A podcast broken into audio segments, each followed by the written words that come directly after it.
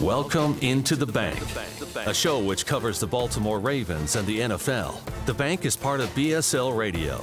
Baltimore Sports and Life is dedicated to analysis and discussion on the Baltimore Orioles, the Ravens, and the University of Maryland.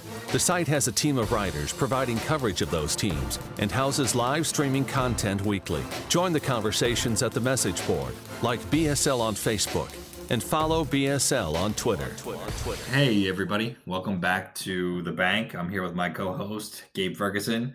Um, you guys can check us out at BaltimoreSportsAndLife.com. We both write um, articles over there. We're both active posting on the message board over there. Um, we'd love to hear from you. We'd love to get you involved in the conversation. Um, but, Gabe, here we are uh, after a Ravens loss and after an unexpected Ravens loss that I think the last time we were here, when we were both talking about it, we expected at least a seven point win for the Ravens. We kind of we kind of were surprised that Vegas and the line was as low as it was, and lo and behold, maybe they were onto something. Um, you know, what were you? You know, I, I guess the right place to start is takeaways from last week. You know, I've obviously been pretty down on this team and pretty down on the consistency. None of that has changed right now, so you know, I'll let you take us through starting on this, so we're not we're not too negative right up front. Yeah, yeah. I like to give things a positive spin. Um, it was it was a tough game to watch. Obviously, um, we had expectations that, that the Ravens would kind of win easily against the Patriots team that you know struggled for most of the year, and they um they really matched up well in this game against the Ravens. Um, I, I think that's a, I think a couple of things that I overlooked were you know potential matchup issues, and I didn't see the weather being such a factor. I, I did not take a chance to look at what the weather report would be. I didn't know it was going to be a monsoon in the second half. Um, I think those things worked against the Ravens. Um, and, you know, that's partially on them to, to you know, be, be better equipped to play in conditions like that. Um, I think we obviously have all seen the, the Matt Skura snaps to nobody. Um, that had a pretty large effect on the outcome, I think. Um, and then also, like, players were just dropping the ball because it was waterlogged, it was slippery, you couldn't get footing. It was just it was just hard to play in those conditions. That's not to excuse the Ravens' loss because I don't think they were prepared. We saw that the Patriots ran all over them for much of the game. The Ravens didn't make the proper adjustments until way too late on defense. Um, you know, obviously losing Brandon Williams hurt. They were down a few other players on defense, so it was kind of a lot of things coming together to really make it a game that went against the Ravens. I think there are some positives you could take away from it. Um, I thought Lamar Jackson actually played a pretty good game, um, especially in the conditions. Um, he looked pretty sharp as a passer. He made a lot of correct reads. Um, we saw some of the good things we liked in the offense from the week before in terms of those like quick hitting passes, some of the play action shots, some of the movement in the in the pre snap motion. Um, I hope that those are going to be things that we see moving forward, and you know that's the hope that you know the offense can continue to string together um, some good drives, and we'll get into some of the groove that we saw them hit last year. They just haven't been able to hit it this year. Um, do you have any ideas to what's going on with the offense and, and what you're seeing? Yeah, you know, there are two things that you know I want to say here. Um, the first thing I'll talk about is how hard this team has been to watch, and this has been something we've been talking a little bit at BaltimoreSportsAndLife.com in the forum about, and I think it's worth kind of breathing out a little bit in terms of discussion um, because it's like, why is this team so challenging to watch? Like, and and some people are saying, oh well, last year was last year, and last year was this once in a lifetime regular season where for 10 weeks in a row, they were just absolutely lighting it up and it was just a ton of fun. And that is, in some senses, true. But I push back a little bit because the Buffalo game, the 49ers game, and the Seattle game were not blowouts start to finish. They weren't like the Rams game, right? Like we got together for the Rams game and, and I I was late because I was doing something for work and by the time i showed up the game was already over right um it, all the games weren't like that right like even the 49ers game was fun to watch last year and that was even with raheem mostert running all over the ravens during that game right that was still a fun game the ravens were still executing at a very good level, I think, in that game. And that was a waterlogged game, too, um, if I recall it. I think I was back in DC for that game. Um, but, you know, at the end of the day, the thing that's holding this team back continues to be the thing that we talk about every week, which is their inconsistent ability to execute anything.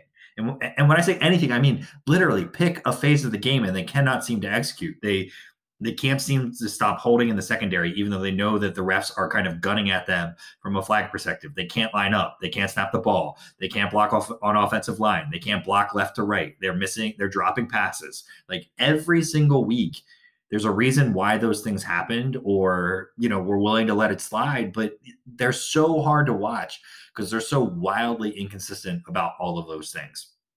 And I think that's the part that drives me nuts most about this team. And so the more I think a little bit more about why this team is so hard to watch, I think some of it is a little bit of arrogance on Wink Martindale and Greg Roman and the whole coaching staff's part because they were so good last year that it gave them some room to be able to not feel like they had to do this. But to me, Greg Roman, seems to think that he knows what defenses are going to do, and he calls his plays based on what he thinks they're going to do. And so instead of calling his plays based on what has happened in the current game and what is in front of him and what he is set up to do, he runs plays based on these opportunities for things that he thinks are going to happen.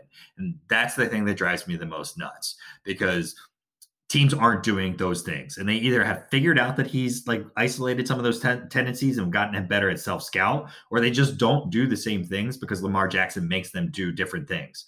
And so being in instead of being in tune in, of what he's seeing in front of him we aren't seeing these big plays. And so the example that I give for that is sometimes you see Lamar on some of these play action plays where everything is blocked up and he's got a solid three and a half seconds and he looks down the field and he looks and he looks and nothing is open. To me, that says that the Ravens are trying to attack something and it didn't open up. But at the same time, you see these short passes to guys like Snead and Andrews and the stuff that's underneath and and you see guys that are getting open at the second level for that but you see lamar throwing the short passes and instead of taking the same looks and doing the same thing later and baiting the defenders into doing the ex- uh, playing it like the last play that they saw and then pumping or looking deeper or looking to the second level because they know what the defense is going to do instead they run these other plays that are wildly unsuccessful um, and, and i think you know you know that's what happened in the patriots game to me it's like it's it's partially Skura's fault that he's snapping a really terrible snap to Mark Ingram on fourth down. But why in the rain are you doing a direct snap out of the shotgun to Mark Ingram? Right? In the rain, why are you running shotgun every single snap when Matt Skura has already botched snaps? It's like what what is what are we watching that we're disappointed in on film that Greg Roman isn't seeing? Like where where is the gap between all of us that aren't enjoying what we're watching and what like is Greg Roman thinking that they're just doing all these great things and he's he's down with his game plan? you know, I, I that's my big question. It's like either get smarter before the game or start looking at what's happening while it's happening. And I'm really ragging on Greg Roman because I think that the offense could be a lot better than it is. But Wink Martindale was victim of this last week as well. He needed to make adjustments halfway through the first quarter after the first drive, and he didn't. And it took until early in the fourth quarter for him to make some of those adjustments. And that's when the Ravens really seemed to get it together on defense. And so it's just like, guys, just just just react to what you're seeing on film. If Belichick or the other coach changes what they're doing, great, you're at the advantage. You've now forced them out of what they were doing, adjust to that. And it seems like every other team in the NFL does that. And it seems like this year the Ravens don't. And I think slash and rant, that's where I am on the Ravens this year. I, I think a lot of what you said is accurate. Um, I, I would, I don't know if arrogance is the word I would use, maybe stubbornness, but maybe there's not that much difference between the two. Um, I, I think you're right in the fact that you know the adjustments have come too little, too late in a lot of senses. Um, you know, like against the Colts, we didn't really see adjustment until coming out into the second half, and it made a huge difference. Um, against the Patriots, it seemed like it was like the end of the third quarter, of the fourth quarter, and before the, the defense really started figuring out how to how to you know defend what the Patriots were doing in their run game. Um, they just didn't really seem to have an answer at the time where it seemed like it was necessary to have that answer. And a lot of times this year they've they've played teams that haven't had the talent level or the coaching level to be able to you know beat the Ravens, even though the Ravens weren't executing at the level they need to. And and the, and the Pats, um, they're well coached. They have a really good offensive line. They were able to run the ball um, really effectively, and and it took the Ravens too long to adjust to that. And I think moving forward, um, that's something that we're going to have to hope to see that, that that Ravens are going to be able to make adjustments on the fly in the game, see what opponents are doing on offense, see what they're doing on defense, and figure out what you have in the playbook that can counteract that. And you don't have to be, you know a, a, genius to be able to dissect film over after a drive is over. Like you can go and look and see how a team is defending you, you know what they're doing on offense, and figure out okay, this is what I need to do to to counter that. And I don't see why that's something that's that's so difficult to do. Uh, like you said, their teams most teams in the NFL are doing that successfully on a regular basis. If you're not doing that, if you're not making those adjustments in game, you're going to lose unless like you have you know a multiple sco- score advantage in these games. And you know the Ravens to some extent have had that luxury this year, and I think that's you know one of the things that we've been able to see is them basically skirt by on their talent level. Um, and now that the talent level is starting to come back to a more regular, even level because of injuries because of I mean players just not maybe playing at the level that we had expected, and maybe some of that is coaching and scheme as well. For whatever reason, they're not playing at the same level that we saw last year. And you already mentioned that you know there were times last year where the, where the offense looks ugly. There were times last year um, where the defense wasn't quite as good at, as we might have remembered it.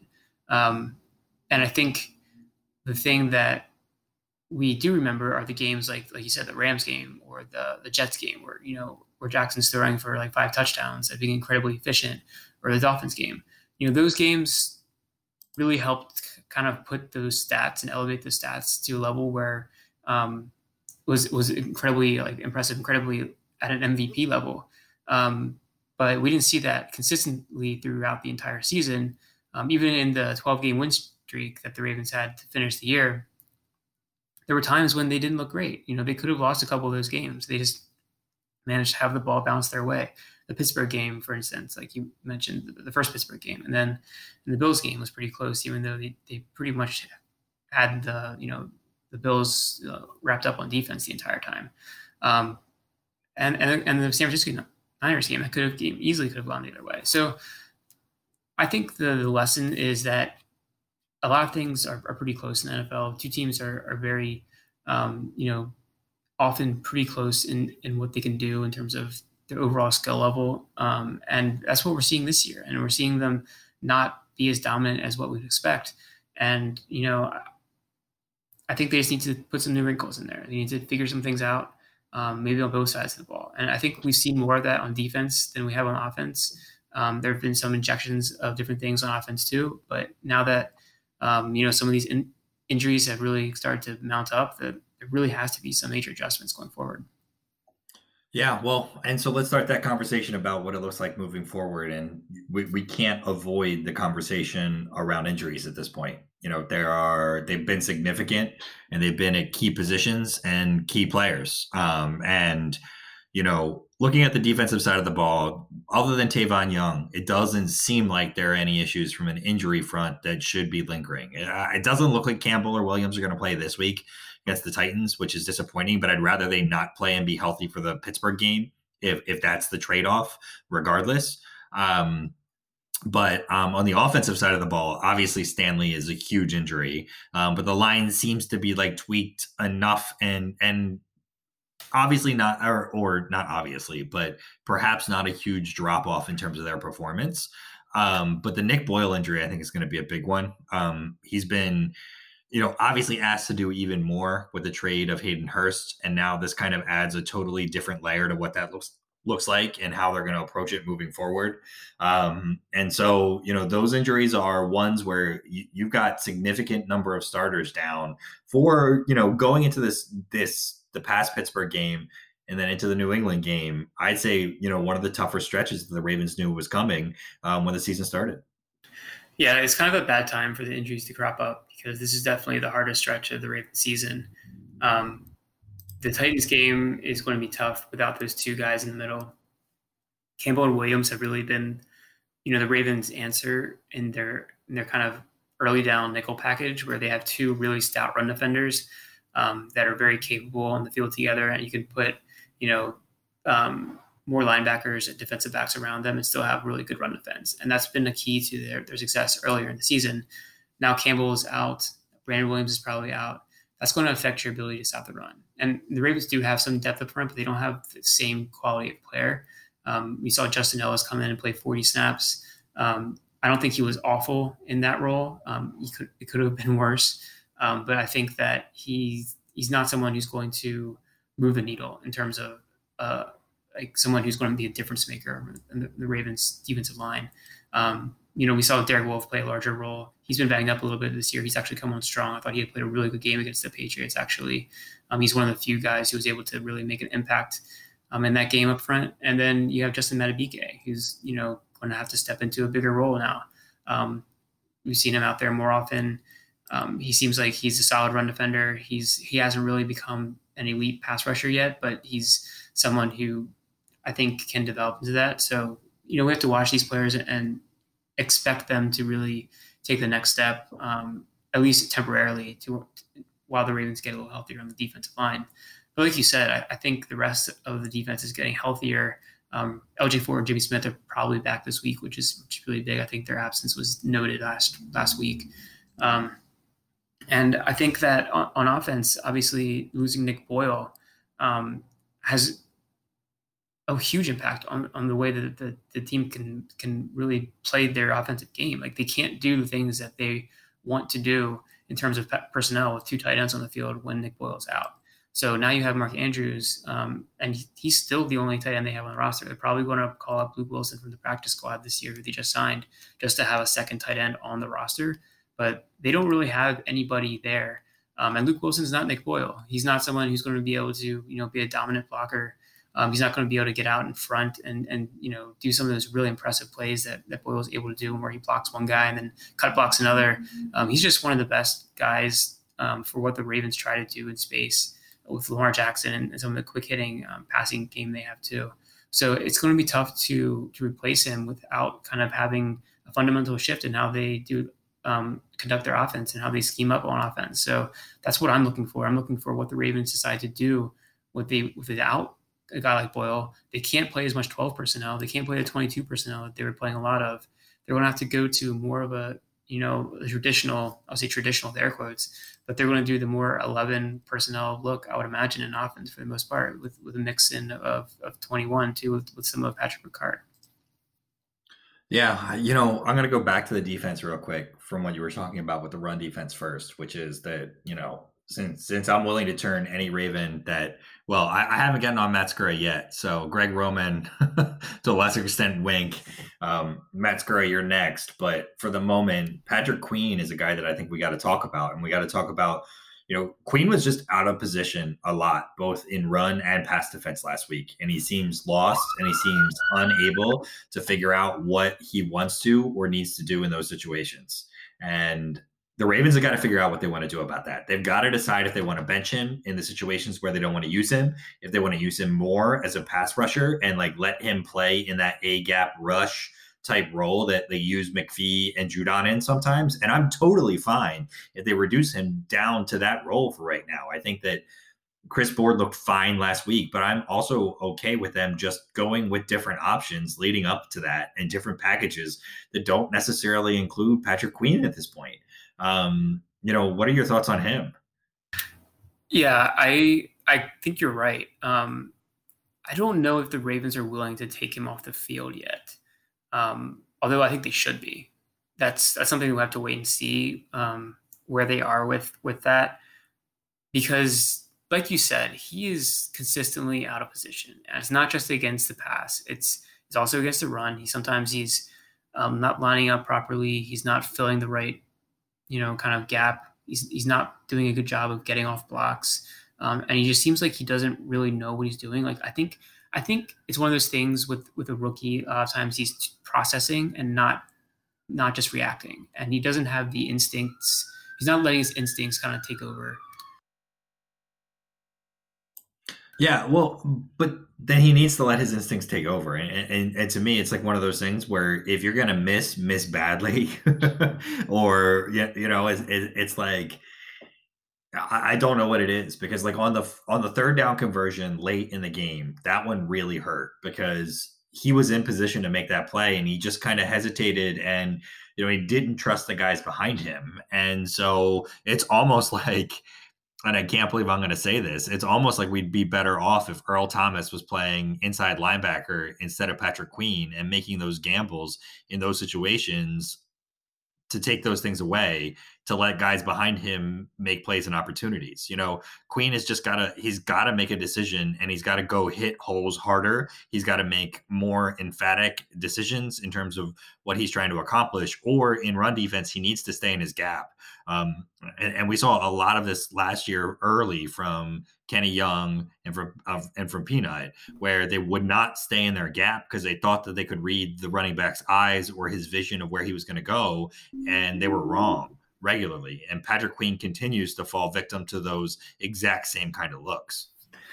Yeah, I, I completely agree with what you're saying. And I think some of this is also on the coaching staff um, and, and how they're using him. And I, I think they kind of need to strip down his his assignment and his responsibilities a little bit and let him, you know, have a very simple kind of role in the defense. And like you said, you know, use him as a blitzer more often, whether that's shooting a gap or like like a kind of an assigned gap. Like you need to like shoot through the A gap and and and if you're not going to tackle, make the tackle, you need to force the guy to bounce and someone else can, you know, tackle him on the edge. Or maybe have him blitz off the edge. Um, like we kind of saw the Ravens do at the end of the last game against the Patriots. They started bringing, you know, crashing someone off the edge to kind of force the Patriots to, you know, be a little more decisive in the run game. And it worked pretty well. Um, I think that's something that you might see a little bit of in this game. And I think that might be a role where Queen can be used because if you have him dropping into coverage, into a zone or into man coverage, he is going to probably make a mistake because we've seen it, you know, more times than not. He doesn't really know where he's supposed to be. Um, and things are happening around him. We've seen him get lost in coverage repeatedly. He's getting burned for touchdowns. He's like you said, that third down conversion late in the game. His man was right in front of him, and instead he's dropping, you know, ten yards behind him to try and fill some zone that doesn't matter. Um, he just doesn't have the awareness on the field of what's going on. He doesn't understand his role of where he is in a specific down distance, and until we start seeing him be have more of that football intelligence, it's just really hard to trust him. Yeah, well, I think you're right. It, it, comes down strictly to coaching, and ultimately, what the coaches need to do is narrow his role um, to where he can focus on one thing or another, right? Because one of the things that I think we've seen is that so like on screenplays, we see Queen over pursue to his man, and everyone's like, "Oh, he needs to be aware that the play is coming back to his other side, so that the man that he is chasing down the tight end doesn't block him out of the play." Right. So then all of a sudden, Patrick Queen has got all these thoughts when he's in whatever he's doing, running through his head about how he's supposed to approach it, and like what I, I, don't know what it is, but he just can't process that stuff yet. And so the Ravens need to put him in a situation where he doesn't have that much to choose in front of him, and it makes it a little bit easier. That might be easier said than done. And I think that if they feel like they can't do that, then I do think they need to sit him down. But we'll see. I, I think he would have been sat down sooner if LJ Fort was healthier. Um, and we've seen good snaps from Malik Harrison. Malik Harrison is a freaking man. Like Malik Harrison at times is unblockable, or if not unblockable, he will take a blocker completely out of a play, which the Ravens don't really have a guy other than Calais Campbell that can do that. And sometimes Brandon Williams has done that this year too.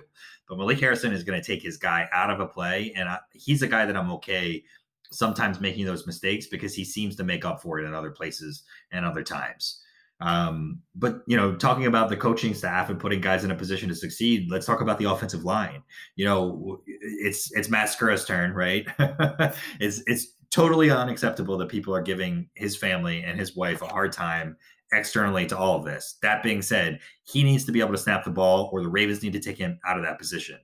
The Ravens took DJ Fluker out of the right tackle spot and moved a guy that is known for not having exceptionally long arms and, and supposed to be a guy that's supposed to play on the interior of the offensive line and let him play right tackle instead. And yet they won't replace Matt Skura, who has had consecutive weeks now of snapping issues. And I think snapping issues before that, as I recall it. I haven't, I'd have to go back and look a little bit more carefully, but I would bet that he's had problems if you look at it all year long. And I know he has. Um, so you know what we're hearing now is that the Ravens are going to do a little bit of a switcheroo, um, and we're going to see Skura move to guard. We're going to see Bozeman move to center. Is that it? And then see Ben Powers play right guard, who did well enough after he came in last week, and Mekari stayed right tackle. I mean, what took so long? That's my question. I don't know what took so long. Um, I, I think that there is definitely some. Harbaugh likes to to give his veterans a little bit of leash. I think we've seen that throughout the years. Um, you know, players that have been there for a few years, sometimes they're given precedent or given priority and given a little bit longer time to fail than versus other players. Um, and I, I, think that's something that has been into a detriment at times. Um, I think with this instance, um, you, you feel bad for Skura because of what he had to overcome to kind of even get back on the field. Um, and you know, there have been times where he's he's played okay. I don't think he's really played horribly until the past few weeks, and that's not just the the snapping of the ball. I think he's also been, you know, fairly poor to horrendous in run blocking. He's often getting pushed backwards instead of moving forward. Um, and I don't know if they're kind of combined with his confidence in shot. He just doesn't feel like he has the I don't know the wherewithal to, to be the player that he needs to be. Um, maybe benching him is just kind of what needs to light a fire under his butt. Um, we'll kind of see if that's something that helps. I don't know if he's actually going to get benched. We don't know entirely what's going to happen.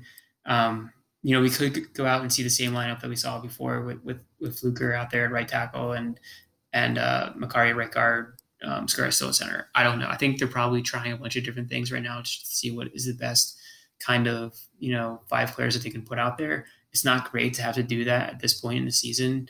Um, you'd like to have a better plan in place, but the one thing that I can say for sure is Orlando Brown Jr. is going to be a left tackle. He's looked fantastic. He has been, you know, a godsend out there after after what happened with Stanley. You know, we, we expected kind of this huge drop off, but Brown hasn't been a drop off at all. He's been amazing. Um, right tackle Mekari, I thought he played great there last week. So clearly, you know, the team knew that Mekari was capable of playing right tackle.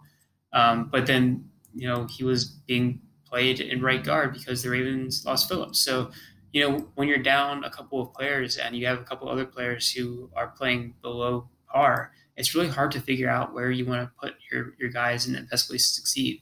Um, so I'm curious to see what they're going to do. Um, I, like I said, I wouldn't be surprised if we had the same five tried out there as last week. It might be the same five tried out there in different positions. I don't know. Maybe they'll put Fluker at, at guard. Um, Powers is the one player I think is kind of the wild card here. And also, you know, you have Ben Bredeson who hasn't really played at all this year. So maybe those two guys are given a chance. I don't know, but I do think something should change. Um, and I, th- I, think that with that in mind, um, I think the, the best thing to do is probably to have Bozeman at center. Um, he's a natural center. I think Mekari's great at, at right guard and or right tackle, and then you can plug in Bredeson and Powers at the guard positions. I, that that's what I would do. I would I would not have Skura out there. I wouldn't have Fluker out there. Um, but we'll have to wait and see what, what they decide to do. Yeah, we'll see. I, I mean, I'm okay with. I, I, wonder. It's not easy to snap the ball and then block. Um, and if you're a little behind in terms of health, maybe being a guard is going to be okay for Skura, and maybe getting that half a second or half a beat in order to be better is is what he needs for this year. So uh, I'll be okay with giving it a look, and and we'll see. But you know what? We're going to have to see a different game plan to help all these guys on the line out you were talking about the personnel. We're going to see less. I mean, they're, they're going to be obviously no snaps with Boyle, Andrews, and Ricard on the field. If we see any snaps with that aren't jumbo package with Andrews, Wilson, and Ricard on the field together this week, I'm going to break my television. It, it, it's that simple, right? There, there is there is no justification for that, in my opinion, on Greg Roman's part. And if there is, then I'll stand firm on my opinion of arrogance, um, and I'll call it that. But I hope he's smarter than that. Um, I don't want to see it, but but I do want to see the Ravens change it up. And Greg Roman said this week, we're here to forge a new identity. It sounds like the next Star Wars trilogy, right? like, like we are here to forge a new identity. Like Lamar Jackson's our Mace Windu. Like, what are we like? What are we going to do differently at this point moving forward? And and how are they going to maximize this talent that they have not found a way to maximize at, in any way this year? Um, okay, that maybe is taking it too far. We've still seen a little razzle dazzle from Lamar a few times, but the Ravens have just not put him in position to succeed in the way that I'd like to see. You know, what would you like to see the Ravens do this week? So we were talking a little bit about it before we started recording, and obviously, you know, there's a football game on earlier tonight. This is Thursday night, by the way. Um, and the Seattle Seahawks are playing the Arizona Cardinals, and I was watching the Cardinals play, and and you look at look at that team, and you and you see, you know, their run game is pretty effective, um, and they don't have, I don't think, much better personnel. Um, maybe they have more talent at wide receiver, uh, but they don't have great talent at tight end. You know, they have a similar athletic type of quarterback. You have good, maybe not elite running backs. Um, you know, DeAndre Hopkins is really the one difference maker that they have in that offense. Um, aside from that, it's not at, an incredibly higher level than what, what the Ravens have. Um, so the question is, how are they executing so highly and having such a potent offense with a similar talented quarterback, I think, to what the Ravens have Lamar Jackson? And why can't the Ravens kind of do similar things? And I think one of the things you look at is the personnel usage. The the Cardinals do a little bit of 12 personnel, but they mostly run out of 11.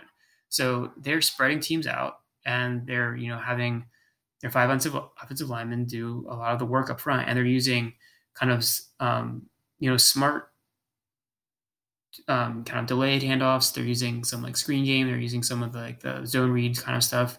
Um, and it works for them. You know, they haven't been like the best team or the best offense in the NFL by any stretch, but they have been more explosive. And and Kyler Murray has scored 10 touchdowns uh, running the ball this year, and, and he has more rushing yards than Lamar Jackson did last year.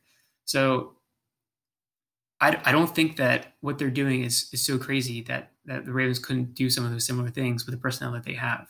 They just have to be able to adapt.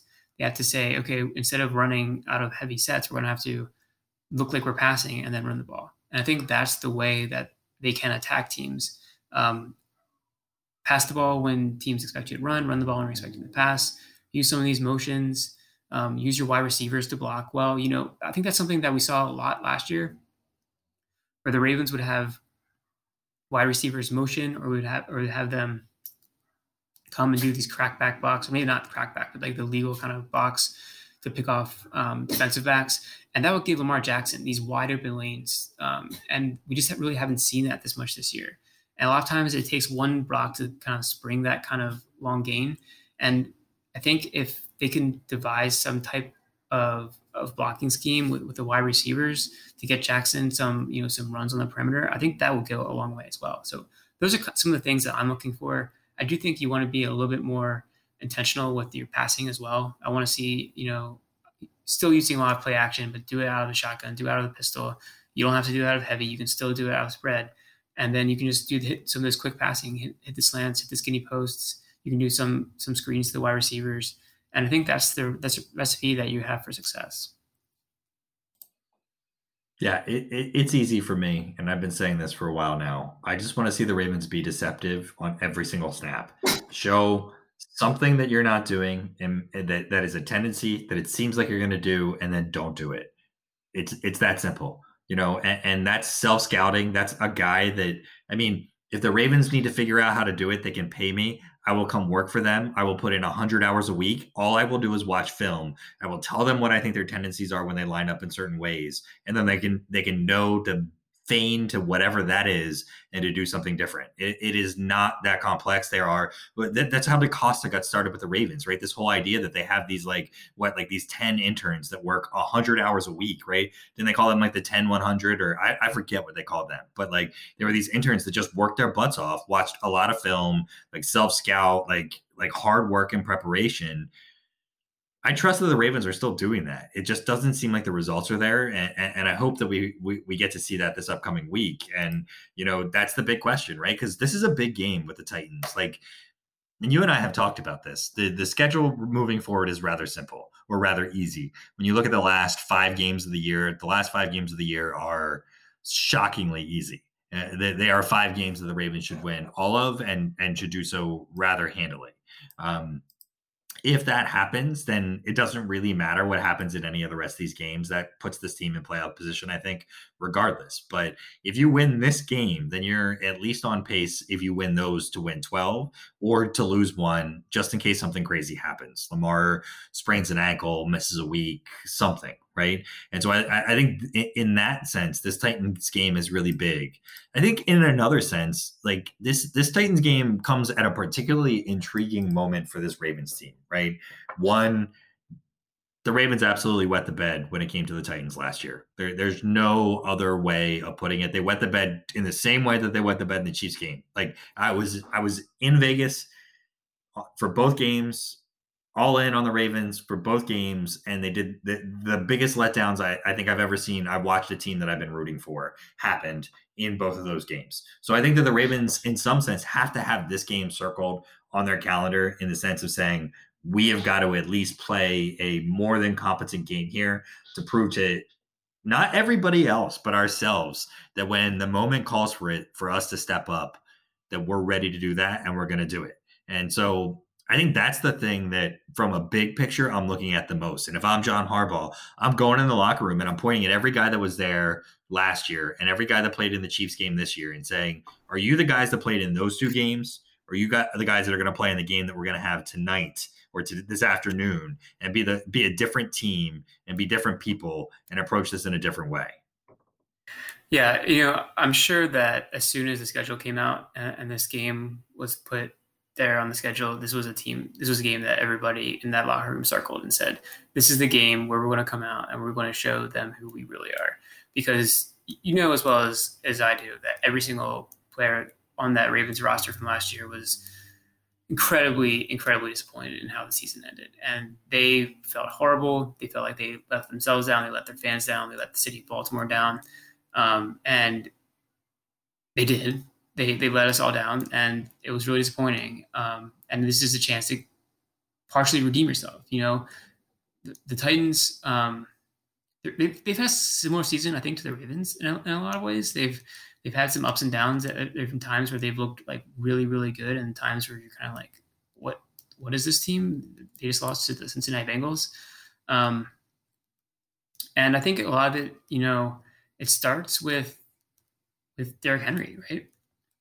Like that's what their team is, is based around. It's based on Derrick Henry and the run game, and then you have, you know, a capable quarterback who's who's really good in, in play action. Um, but it all starts with their run game and and their offensive line. Um, and one of the things that we've seen is their offensive line has gotten banged up. They lost Taylor Lewan for the season.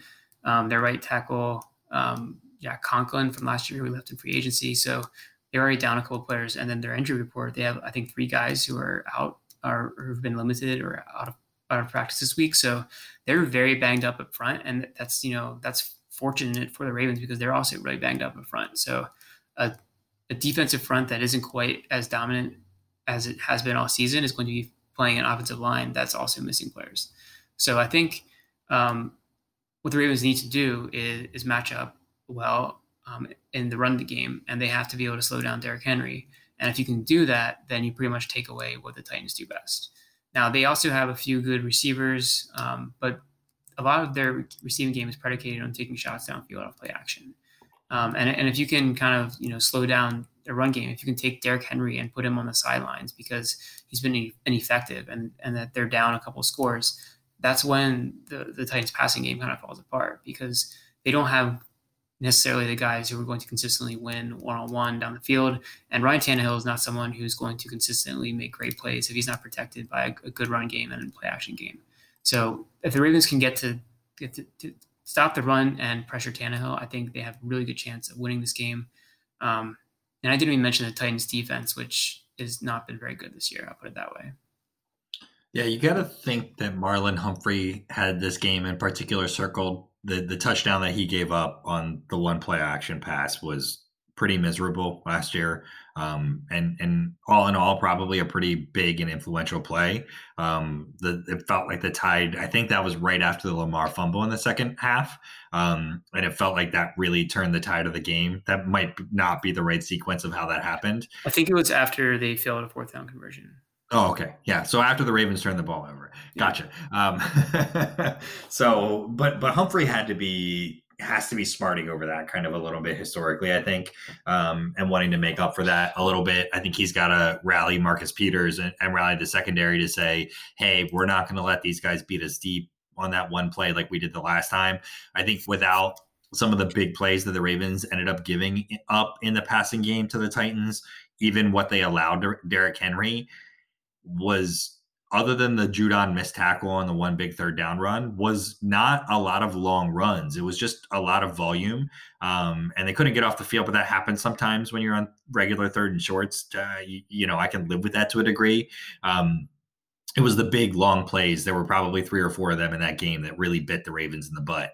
Um, so I, I, hope the secondary has it circled in their their kind of their own way, and you want to see Patrick Queen step up and see see those guys. But I think even beyond that, you know, like you were just saying, the Ravens pass rush should be able to get home on Ryan Tannehill. There, there's without Taylor Lewan, without kind of without the same offensive line that we saw in the Titans game last year. That's what makes this team not as good, this Tennessee team not as good. And it's why you see their DVO, DVOA kind of slipping a little bit and why you don't see as much efficiency from them overall, both from a run blocking and a pass blocking perspective.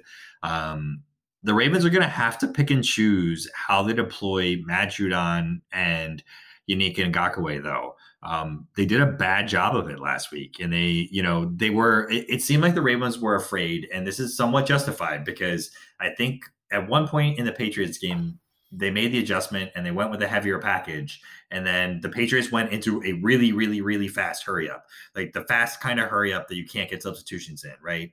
Um, and I think teams should still try and substitute against that anyway, because I think they can um, if they're smart about it. But the Ravens seem to be afraid after that of letting Ferguson and McPhee get caught in the game for too long, which I can understand. I mean, um, in McPhee's part, you don't want him to get hurt. In Ferguson's part, you just don't want him to be overexposed. But alternate, alternatively, Judon and Ngakoue were just getting mauled in the running game. Um, and so they've got to be able to be smart about making some of those kind of decisions. And figure out how they want to handle that this week. And, and I'll be really interested to watch kind of what their decision making is along those lines. But I think Wink's also got to get back to his roots. Like we haven't seen creative, challenging blitzes from Wink for a while now, and he hasn't challenged anybody in kind of big third downs or in at least in some of those isolated situations. And I'd like to see the Ravens get back to that too. Yeah, I think that Wink has kind of dialed it back um, in recent weeks. Um, I'm not entirely sure. I think part of that is matchups and the quarterbacks that they've played. Um, I think they that Wink is less prone to doing those types of heavy blitz packages against the more the, the veteran quarterbacks, as opposed to some of the the younger quarterbacks that you know aren't really as decisive in terms of understanding um, what's going on um, in the in the field around them and being able to identify those blitzes. Um, so Tannehill is he's a veteran. You know, he's been around for a while now, um, and I think that he is still not as good at it as some of the other quarterbacks who've been around as long as he is. He he's prone to taking sacks. Um, he I think, um, and Tennessee is, prone to giving up sacks. So I think this is definitely a game where where like you said, you know, Wink can turn up the pressure a little bit, but it's not going to matter if if they can't get off the field because of the run defense. So um, the run defense is really the key to me. I think the Ravens pass rush will be there if, if necessary, um, and I think I think it will be there, you know, regardless. Um, but I think it's all about slowing down Derrick Henry in this game, and if you can do that, I think they'll be in good shape. Um, but I want to talk a little bit about you know the Ravens offense and, and what they can do in this game too because you know Tennessee's had a little bit of a break. They played last Thursday. Um, so they have I guess a 10 day kind of you know prep for, for this game. Um, but when they played they did not look very impressive. And they got carved up by the Colts offensive line and their running running game um, and also Philip Rivers I think threw over 300 yards against them uh, and this was the same Philip Rivers who looked pretty poor against the Ravens just the previous week. So they have some issues on offense. I, I don't think their secondary is is is very good. They're a little banged up, but I think the Ravens will be able to run on them, um, even with a depleted offensive line without Nick Boyle. I think the Ravens have the you know the ability to to use guys like J.K. Dobbins, um, and maybe we even still see a little bit of Justice Hill because I think this is the kind of team you want to attack with speed. Um, you don't want to run up the middle necessarily, but I think you can beat them on the edges.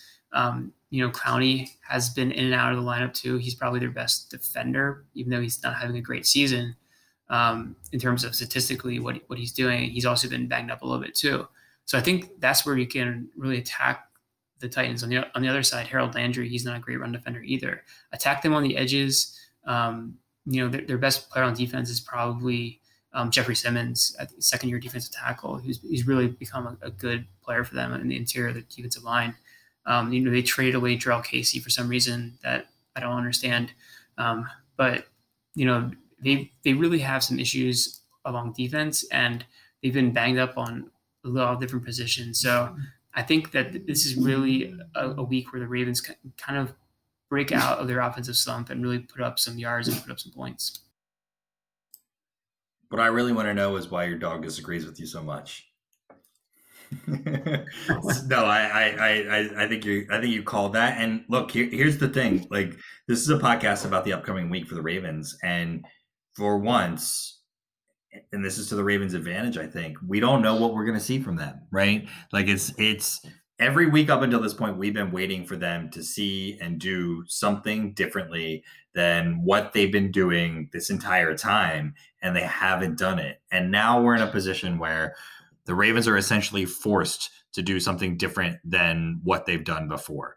And so it's going to be really interesting to see what they can do with passing options. I mean, the Ravens have all these five wide receiver sets that they've been running, or five wide sets they've been running all year. So the concepts and the things of what they've been doing shouldn't be foreign to them, right? At this point, you should have at least like the kind of ways that you want to attack. And the Ravens have shown the ability to use high low and motions and all these different kind of things in these more wide receiver heavy sets when they want to.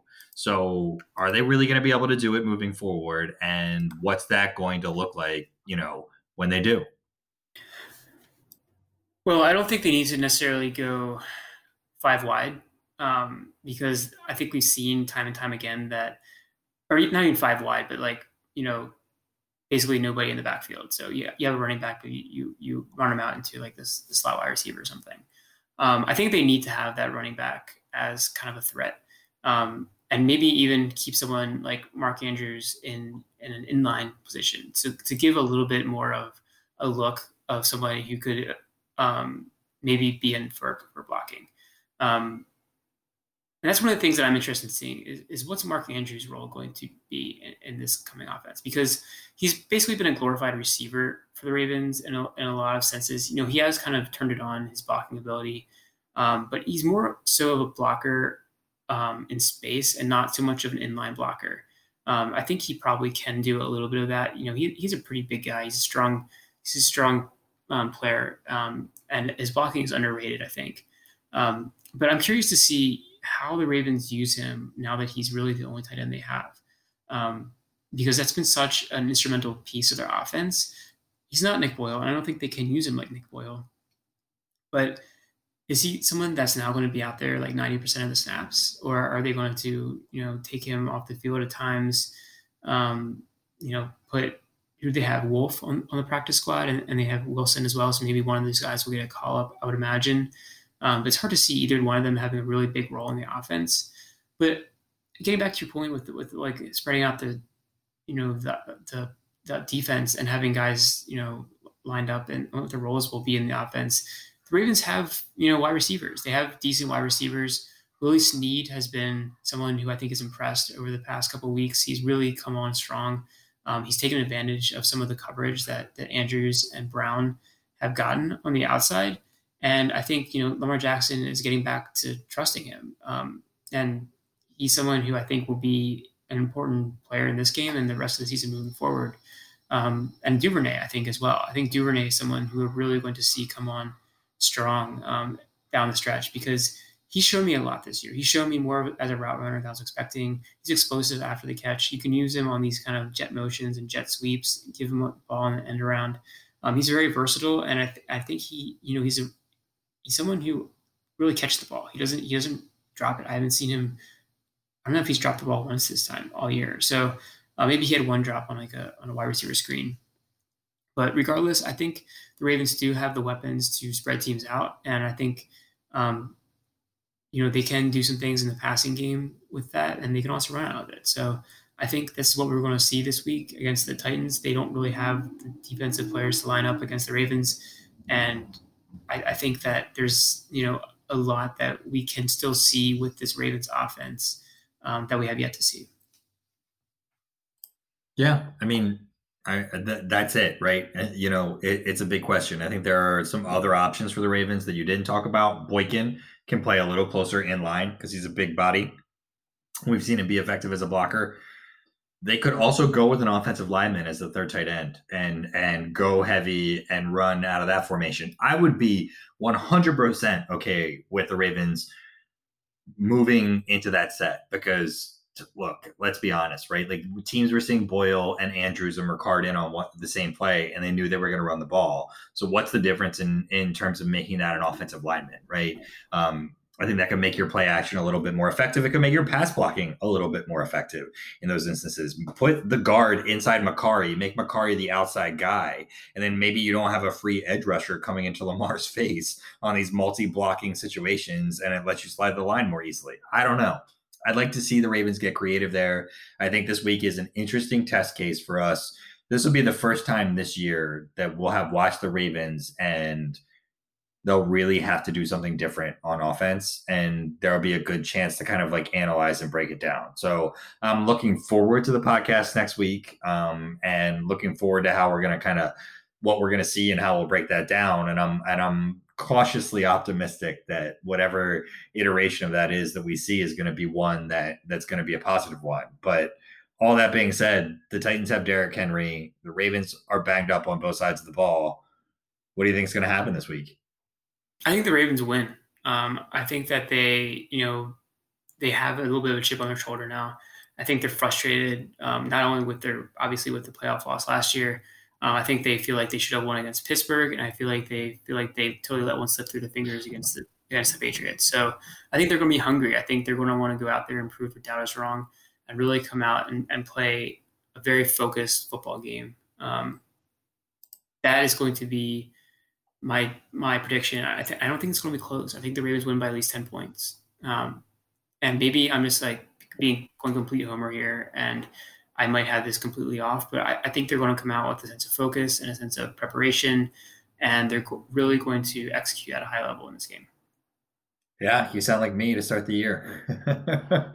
um, I don't know what to make of it. I don't think they're going to lose. Um, I don't think the Titans have enough firepower to beat them. I think that you just don't let Derrick Henry beat you, and you let Marcus Peters and Marlon Humphrey stay on the outside and do their thing, and you'll be fine you bring Clark and Elliott closer into the box. And, you know, even if Peters or Humphrey get beat once or even twice in this game, I don't think that that will be enough for this Ravens team to lose, even with the injuries that we've talked about.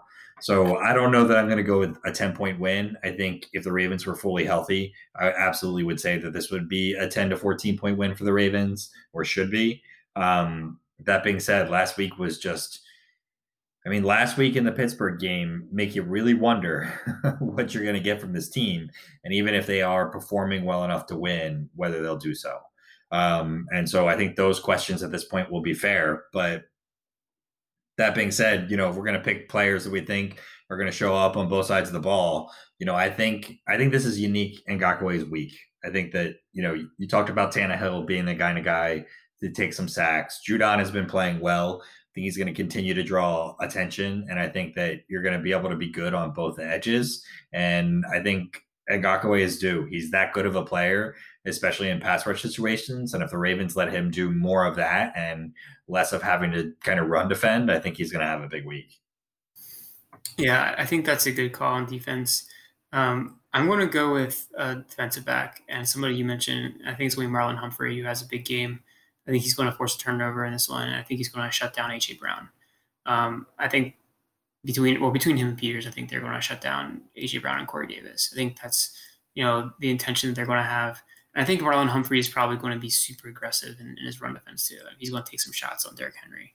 Um, and I think he's going to say, you know, you, you might have been able to stiff arm uh, Earl Thomas last year, but I'm, I'm now the king of the secondary, and I'm, I'm going to show you who's boss here. Um, on offense, you know, I think this is a game where it's really hard to to pinpoint the player that is going to stand out. Um, but I think it might actually be J.K. Dobbins. I think this might be a week where J.K. Dobbins is able to really showcase his speed, you know, shiftiness against a, a team that doesn't tackle that great. Um, I, I, think he might be a, be a guy who's going to really um, put up a pretty pretty big week um, after you know not really doing so much last week. Um, you know, we'll see. We'll see about Mark Ingram, um, how much how big a role he has. Um, Dobbins' role definitely diminished last week, but I think this is a game where he can be really effective. And maybe the the you know the Ravens coaching staff will see it differently than me, but if especially if they're going to do a lot of this kind of eleven personnel, that's where Dobbins is, is best served. And I, I think he's going to probably be a guy who may, might catch the ball three or four times, and also he, he's going to he might get you know 10, 15 carries in this one as well. Yeah, I'm a glutton for punishment, so I'm going to go with Marquise Brown. Um, he hasn't showed it to us yet this year, but the Ravens refuse to let him work enough underneath and for him to be enough of a first look for Lamar when he does that um, to set up the deep shots later. You're just you're not going to be able to run a guy on nine routes ten times in a row, and on the eighth time you do it, think that you're going to hit it. Like like that's that's the problem. You've got to run underneath, underneath, underneath, underneath, suck up that cornerback, finding the opportunities when you don't have the safety over the top, and then throw over the top not rocket science. So um, I think early on you're going to see Marquise Brown. I, look, if the Ravens go wider, which I think that they're going to have to do, if they're going to spread out, then you're going to see Brown be able to run more of these slants, skinny posts from the slot, like easy underneath, quick hitches, like quick outs, like short stuff, and get in sync with Lamar and like look to set up those deep options with the pass early. And and so maybe this is just wishful thinking on my part and and thinking about how I would do it if I was the Ravens, but um that would be a, my that would be my approach. And so I'm going to go with Marquise Brown as being the guy that's that's finally going to hit it this week and be the guy that we all thought he was going to be at the start of this year. Oh, I would certainly love to see a Hollywood Brown real breakout um, because I feel like this year, like you said, we've all been waiting for it to happen you know, I've, I've been a little critical about him, um, especially the past few weeks. I feel like he's kind of dis- made a disappearing act um, in some spots where he's been needed most. Um, but he definitely has a talent. Um, I think if he's used correctly, like you said, use some of those underneath routes, give him give him the ball, allow him to use his speed and space. Um, I, th- I, think him and, and Duvernay as well. I think they can both be used really effectively in that kind of role. Yeah. So here we are. It's a big week. Um, you know, it's not a must win for the Ravens, but it be it, definitely falls in the category of really nice not to lose. I don't know if that's a category, but I think that's where the Ravens kind of fall on this one. And so, you know, I'm just hopeful that the Ravens don't botch this and uh, they take advantage of a not so great Titans team right now from a health perspective and and don't let this one slip away. But also, and I think more importantly, build some momentum for the, the Pittsburgh game and put something on film that is going to make Pittsburgh have to think about the game on Thursday a little bit differently. Yeah, I agree with that because I don't, I don't know if the Ravens can go in and do this, run the same script that they had against Pittsburgh in, in, the, in the, previous meeting. Um, without Boyle, I don't think you can run the ball for 250 yards against the Steelers. So they're really going to have to figure out um, some things on offense in this week, and this is great practice for you know playing a, tougher defense the following week on Thanksgiving Day. All right, everybody. Well, you heard it from Gabe. The Ravens are going to win by at least 10, probably by 20, maybe 30. Is that what um, I said? but you guys, if you want to give him a hard time about his prediction that the Ravens will win by 50, you guys can find us at BaltimoreSportsAndLife.com. Um, catch us on Twitter. He's at Gabe Fergie. I'm at BSL Jordan Co. We'd love to hear from you guys, and uh, we'll talk to you at some point before Thanksgiving.